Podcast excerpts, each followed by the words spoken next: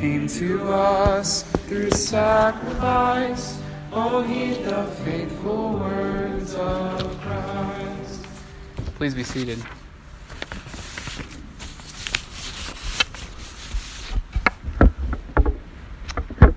Uh, we take the next move in the service to, to recognize and to honor our children's presence uh, here with us. Uh, just a reminder that we do that because we believe that there's something about the posture of children that teaches us what it means to be present to Jesus. And we also believe that they're fully a part of us. Uh, so, in that vein, uh, we bless them and honor them. Um, they've disappeared. Okay, that's fine. We can bless them from here. uh, but we've got a few over in this general vicinity. So, children of God, the Lord be with you as you worship. Amen. Let's pray as we continue to worship.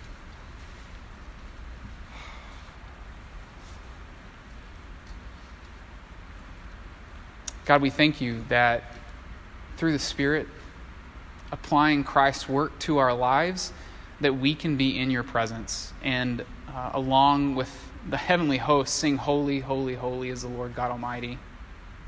And that when we do so, that we are not destroyed, but that we encounter your love. God, thank you that because of Jesus uh, tonight, that we can turn and be healed. And so as we come under your word tonight, that's what we want to do is to continue the process of turning toward you so that we can be healed. And so we ask that your spirit would illuminate our hearts, would illuminate the text, would illuminate everything that needs illuminated so that we can do that tonight. And we pray this in the name of the Father, and the Son, and the Holy Spirit. Amen. It's the season of Epiphany and continues to be the season of Epiphany. Uh, for those of you for whom this is your first night or the first night in a while, uh, this is what we're walking through the church calendar, the liturgical year that orients, that helps orient our whole lives under the reality that Jesus is Lord, that Jesus is Lord over all things. And so, this is Epiphany. And we've been talking about it enough. Can someone really quickly tell me what does Epiphany mean? Anybody? What is revealed? revealed. Good. What else does it mean? Yes, revealing of Christ as King in our world. Amen to that. Yeah, it's a revelation. It's a manifestation. It's a, it's an unfolding. Uh, we say that Jesus is the epiphany of God, that He makes known to us the saving purposes of God. Put another way, that, that we acknowledge that um, in the gift of Christ and, and when we gaze at Christ, we see God. We see the saving purposes of God. There is no, there is no purpose of God, there is no attitude of God hidden behind Jesus. That if we want to know what God is like, if we want to know what God is up to, then we look at Jesus. We look to Jesus. And so we, uh, this epiphany, have been um, desiring to gaze, to set our eyes on Jesus, not just to look at Jesus, but to gaze at Jesus so that our life can be caught up into Jesus' life. We can see our life caught up into his life, and so that then we can become an epiphany, a revelation, a witness to God's saving purposes in all the world. And so, one of the question, questions that I want to raise tonight, that may have already been raised by you as, as we've thought about what does it mean to gaze at Jesus is just this question where do we do that? Right? Where do we do that? So, here, right? Okay, somewhere around here, we, we gaze at Him, maybe in the interior part of our hearts. Maybe you do it when you look at the cross. Maybe some of this art reminds you, is it like draws you into that. Maybe uh, the table, like when you gaze at the table and find yourself coming to the table.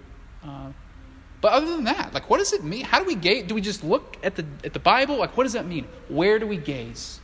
Where do we gaze at Jesus to discover what, what Jesus is revealing to us about God's saving purposes, not just abstracted from our life, but that actually matter for our life? And this is an important question because we live in a world where there are other icons, other images, other pictures that we gaze at all the time In fact, whether we choose to or not, they're kind of pushed into our into our gaze, where we have to where we have to look at them sometimes. It seems. And some of these icons, some of these images, some of these pictures that we find ourselves intentionally or unintentionally gazing at distance us from reality and push us into a zone of fantasy. Uh, the other day, I was looking at Instagram. I'm sure you guys are uh, familiar with Instagram. A lot of icons, a lot of images there. And uh, I was struck. Um, it didn't, it didn't like occur to me at first, but, but as I was scrolling through the feed of Instagram, it became uh, uh, clear to me that Instagram's algorithm for figuring out who I am and, and what I need to see in their image feed um, meant that I started noticing in my in my feed these uh, before and after pictures show up in my feed. You guys know what I'm talking about? And the before and after pictures that were showing up in my feed um, were uh, before and after pictures of like uh, it was it was of, of men who were like in a certain state of just regular guys before I'm just a regular guy, and then after they were like super fit and jacked and really healthy and strong looking. And so it's like somehow Instagram must have figured out that like I'm not 25 anymore and I'm starting to like feel the anxiety of age. But so so as and it, like none of this is in the foreground for me. So it's like I'm absorbing these images, I'm gazing at these images and I'm starting to realize that it's creating this kind of anxiety of me and in me and it's shaping the way that I see myself and in the way that I relate, um, not just to things that have to do uh, with my with my health or my fitness, but with all the world around me. These before and after pictures, they did a work on me. They're powerful, powerful images to where, like, if I would have just seen the before picture, I wouldn't have even known that there was anything wrong with that picture until I saw the after picture. And then suddenly there's this, there's this uh, tension that's created in me that distances me from my reality and, and, and catapults me into a fantasy world to where I feel dissatisfied with myself and the world around me all the time. Are you tracking with me? This before and after kind of reality draws me, maybe it draws you into a fantasy world that's distanced, like from my real life. So it draws me into this world of a, a different person, a different body, a different place, a different time, and all the difference are better. They're this prosper, it's like prosperity. It's this vision, this fantasy vision of prosperity.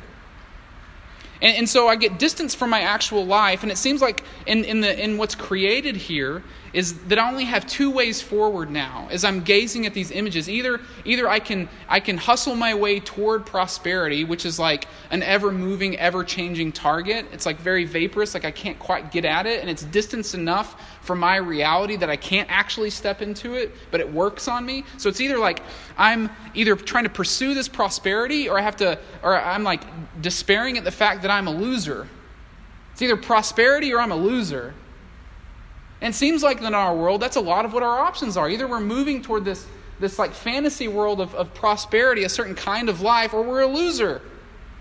And we're despairing and not, not prospering in that way. And so it leaves us dissatisfied. These, these images, gazing at these images, leave us accused. They're a constant reminder of maybe unworthiness or that true flourishing is always out of reach. Christ the King, maybe, maybe when you look at Instagram, but maybe in some other area of your life, because it's in other areas of my life too. Maybe you live haunted or accused by a world of these before and after pictures. Maybe with it, it's with the kind of person that you feel like you are, or the kind of body that you feel like you have, or the kind of place where you feel like you live, or the kind of season that you feel like that you're in. Maybe you feel haunted or accused by a world in which you have to pick prospering in some fantasy type way or losing. Maybe you find yourself striving to be a different person in a different place, in a better time, with a different body. Have you experienced this, Christ the King? In the midst of this world of false icons, before and after icons, we proclaim the good news that what Christ reveals, Christ reveals that God is not primarily interested and invested in making us nicer, holier, and more moral people, but that God is wooing us into his presence so that we can share his life and join his mission. Christ the King, God is not primarily invested in making us nicer or, or more moral necessarily or holier people. But God is invested in wooing us into his presence so that we can share in his life and join his mission. And so, what that means for us is that in Epiphany and, and all throughout our lives, we gaze at Christ in the context of our actual lives, right? Of our, of our real, ordinary, normal lives. Because that's where Christ meets us.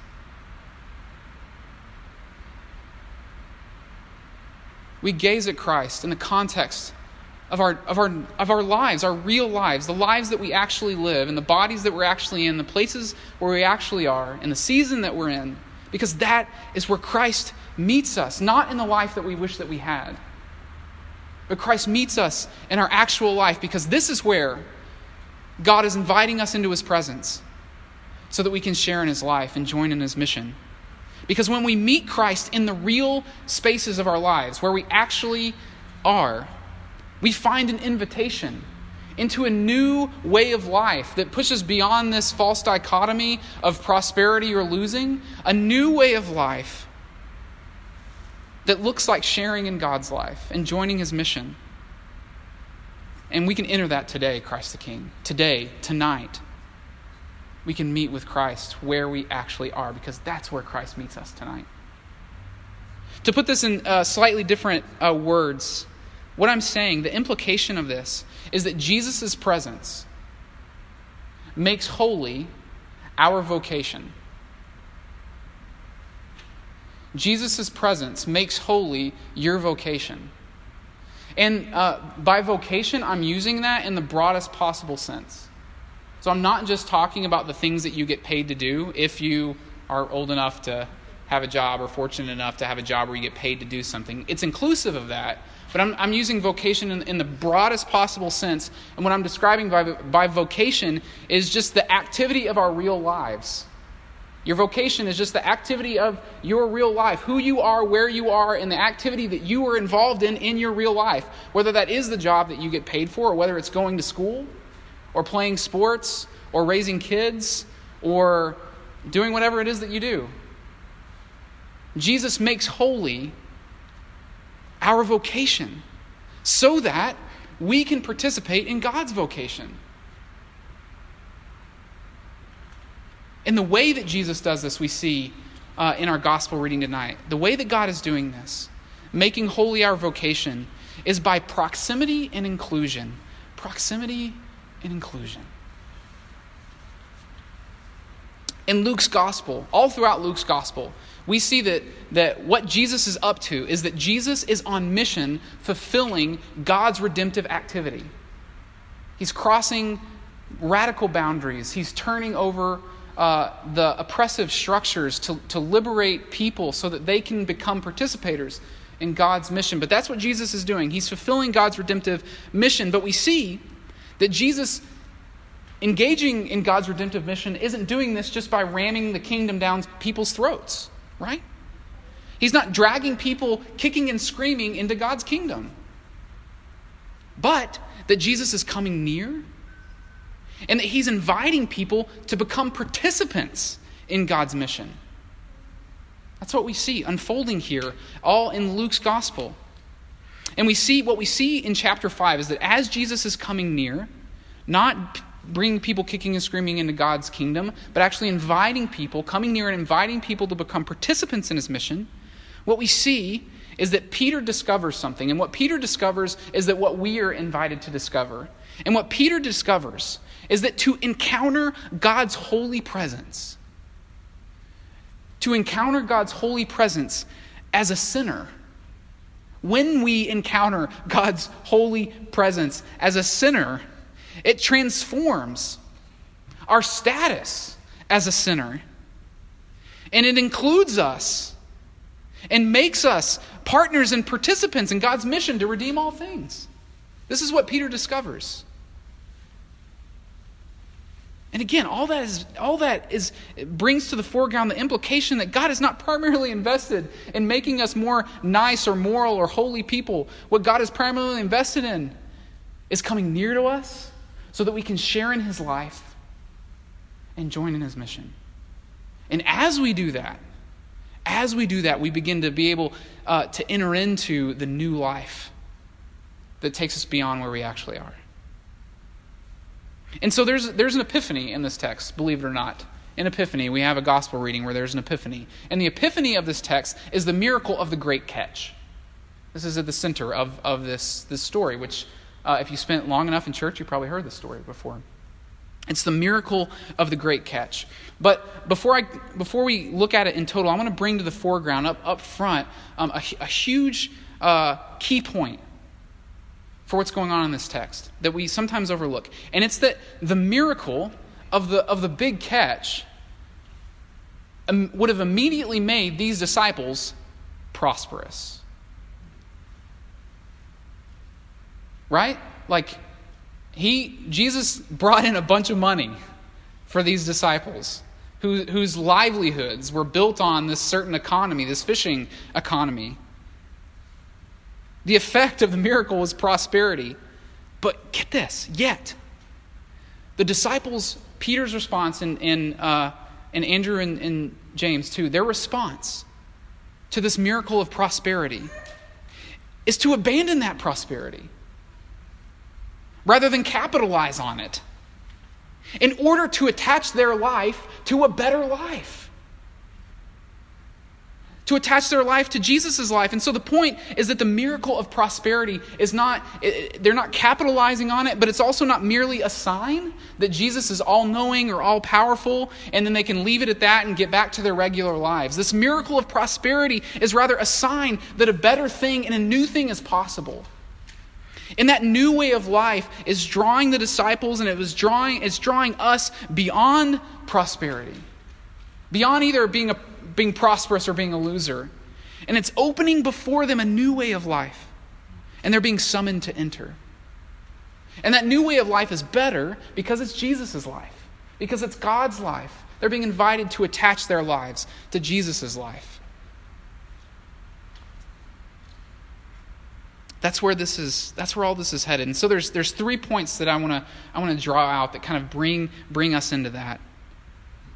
The first is that Peter had heard Jesus' teaching, right? Jesus had um, uh, created a, nat- a, natural amphitheater for all these crowds that were pressing in on him by going out in, in Peter's boat. He enters into P- Peter's life, takes his boat, and, and does this teaching. Peter had, had heard Jesus' teaching. But not only had Peter been someone who had heard his teaching, Peter also trusted Jesus' voice in the place where he felt most in control where he was an expert. Like remember, Peter and these other guys, this is what they did for a living. They were, they were pros at this. They knew it like in their sleep. And here Jesus comes in to the, this place, this vocation of Peter, where he was an expert, where he knew better than anybody else, eh, strictly speaking, like on a surface level, better than Jesus, what it meant to catch fish. And here Jesus comes, like making an absurd claim, an absurd claim about how to catch fish. There, you could get into some details about how the, the claim that Jesus is making doesn't make any sense at all. And Peter's like being kind of like, oh, whatever you say, Jesus. But not, but not just whatever you say that, that we're finding. Not just whatever you say, but that we see that Peter, in this place where, where he's most in control, where he's most expert, where he doesn't actually probably need anybody's help, but, but because it's the place of his vocation, has the place to be the, the, the source of the most potential joy because he's an expert there, or the most pain because it's where he has the most control. But Peter is open to the possibility. He's open. He's just demonstrating openness. Openness to the possibility that Jesus could matter for his whole life. That even in the places where, it's, where, the, where Jesus' suggestion seems most absurd, that Jesus could matter there. He's just open to that possibility. And so, what we're seeing for us is that our dependence on our own expertise and control over our own life to organize and to run our lives in a certain way can mean that Jesus' radical invitation to obey him can often sound and feel absurd. Right?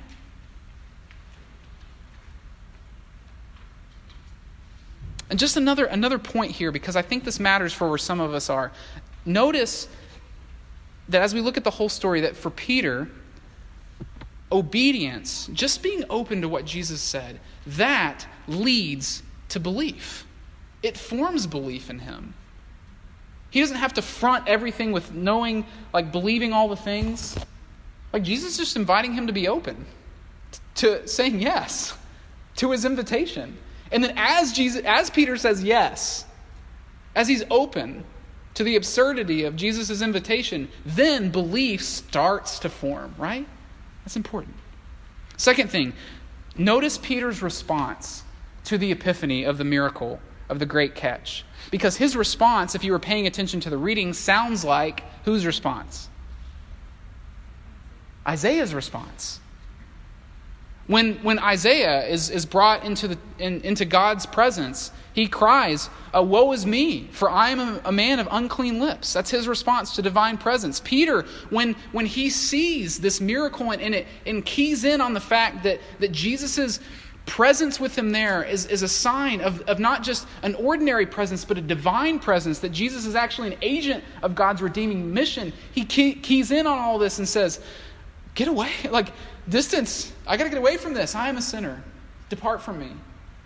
It's the same kind of thing happening there. What's important when we hear Peter's response is what he means by sinner.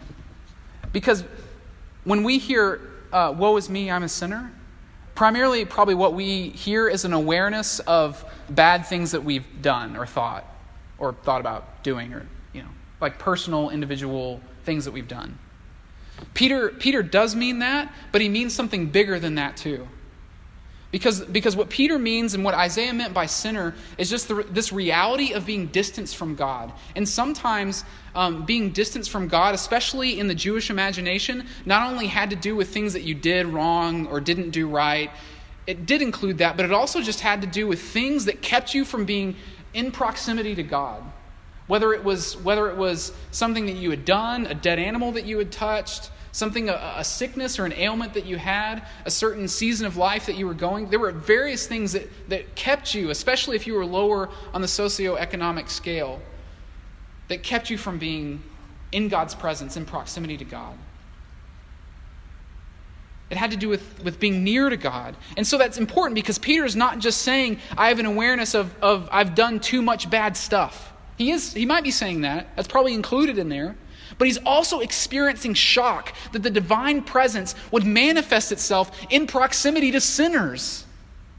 That the divine presence w- would come on a fishing boat up in Galilee, far away from Jerusalem, where God's presence was supposed to be in the temple. And even more than that, if divine presence had really showed up there on that fishing boat in Galilee like Peter thought it had, his situation, he thought, would surely mean bad news, not good news. But what we're seeing here of what God is doing is that his presence, his divine presence, is actually, is actually announcing the good news of how God is coming near to us in order to draw us into his life and to invite us into his mission. And so, listen, the third thing is listen to Jesus' response to Peter. And when Jesus speaks to Peter, Jesus is speaking to all of us.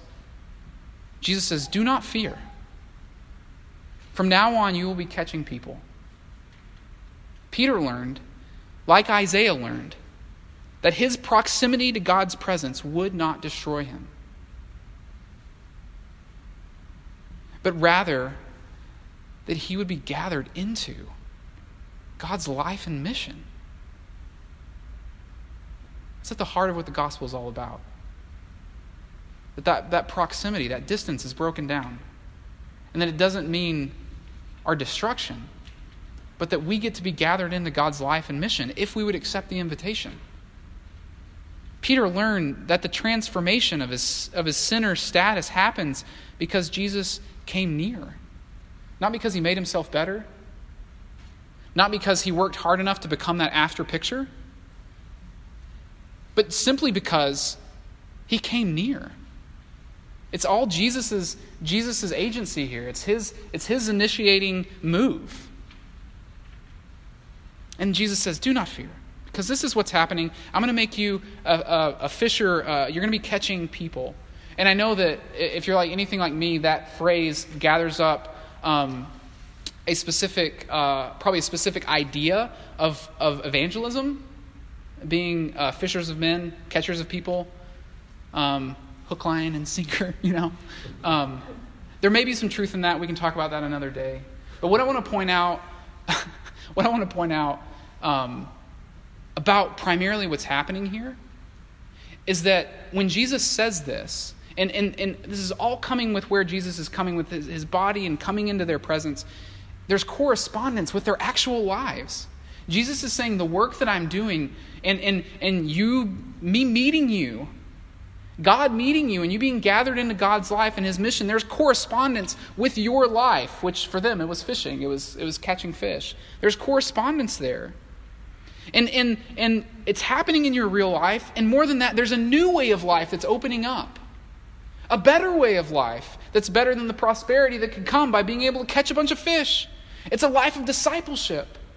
And the life of discipleship is nothing short than being able to attach their lives to Jesus' life so that they can be sharers in Jesus' life, so that they can commune with Him and then become participants in God's mission. Several times over this past week, I was confronted with my um, lack of prosperity, or put in other ways, with my sinfulness. It's just junk.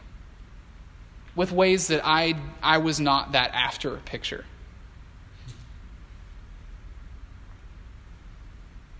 In my instinct, maybe you're like me, my instinct when I was confronted with how was, that not, I was not that after picture was to dwell on who I wish that I was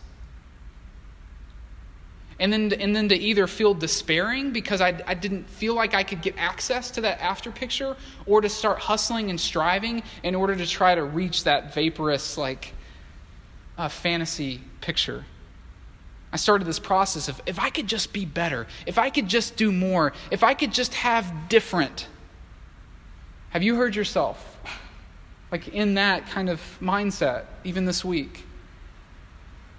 I was thinking, I wish I could just communicate. If I could just communicate better.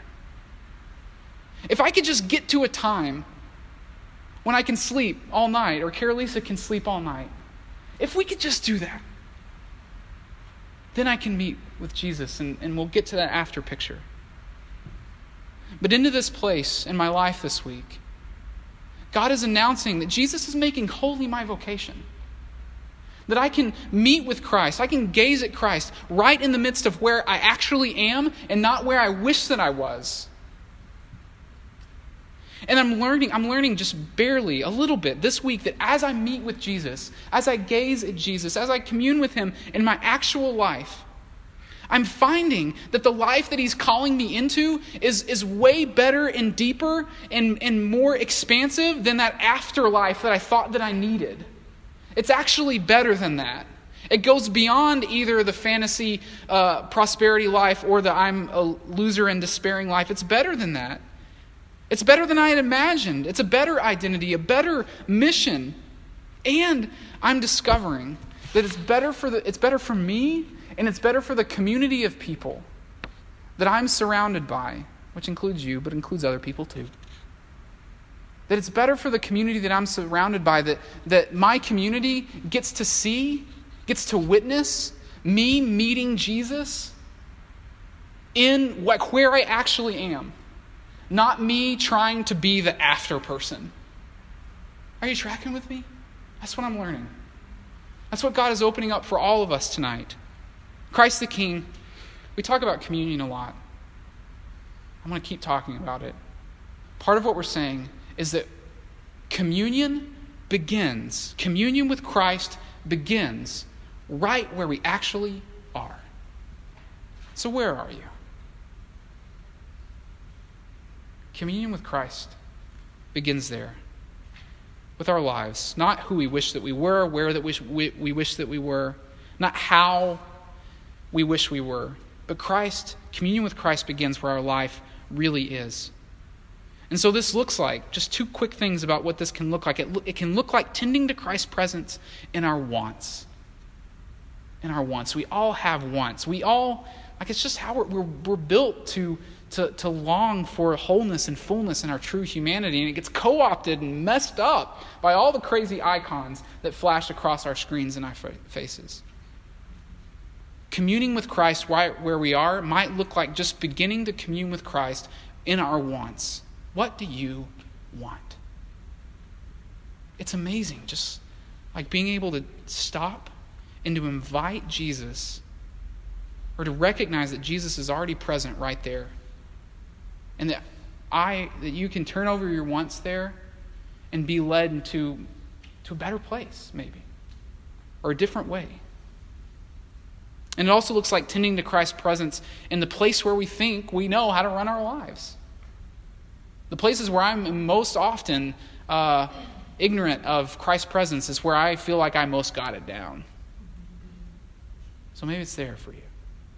Maybe this is at work, at home, maybe it's at school. Maybe it is a place where you think you got it going on, or maybe it's a place where you are hyper aware that you are not the person or in the place or have the body or whatever that you want. Come, Christ the King. Gaze at Jesus tonight. Maybe in our in our prayer tonight, um, you can just pray this simple prayer.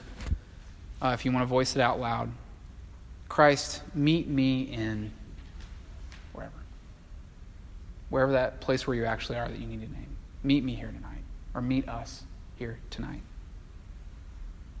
Christ the King, tonight may we walk away with a thicker imagination for how God is wooing us into his presence so that we can share in his life and join in his mission. Amen.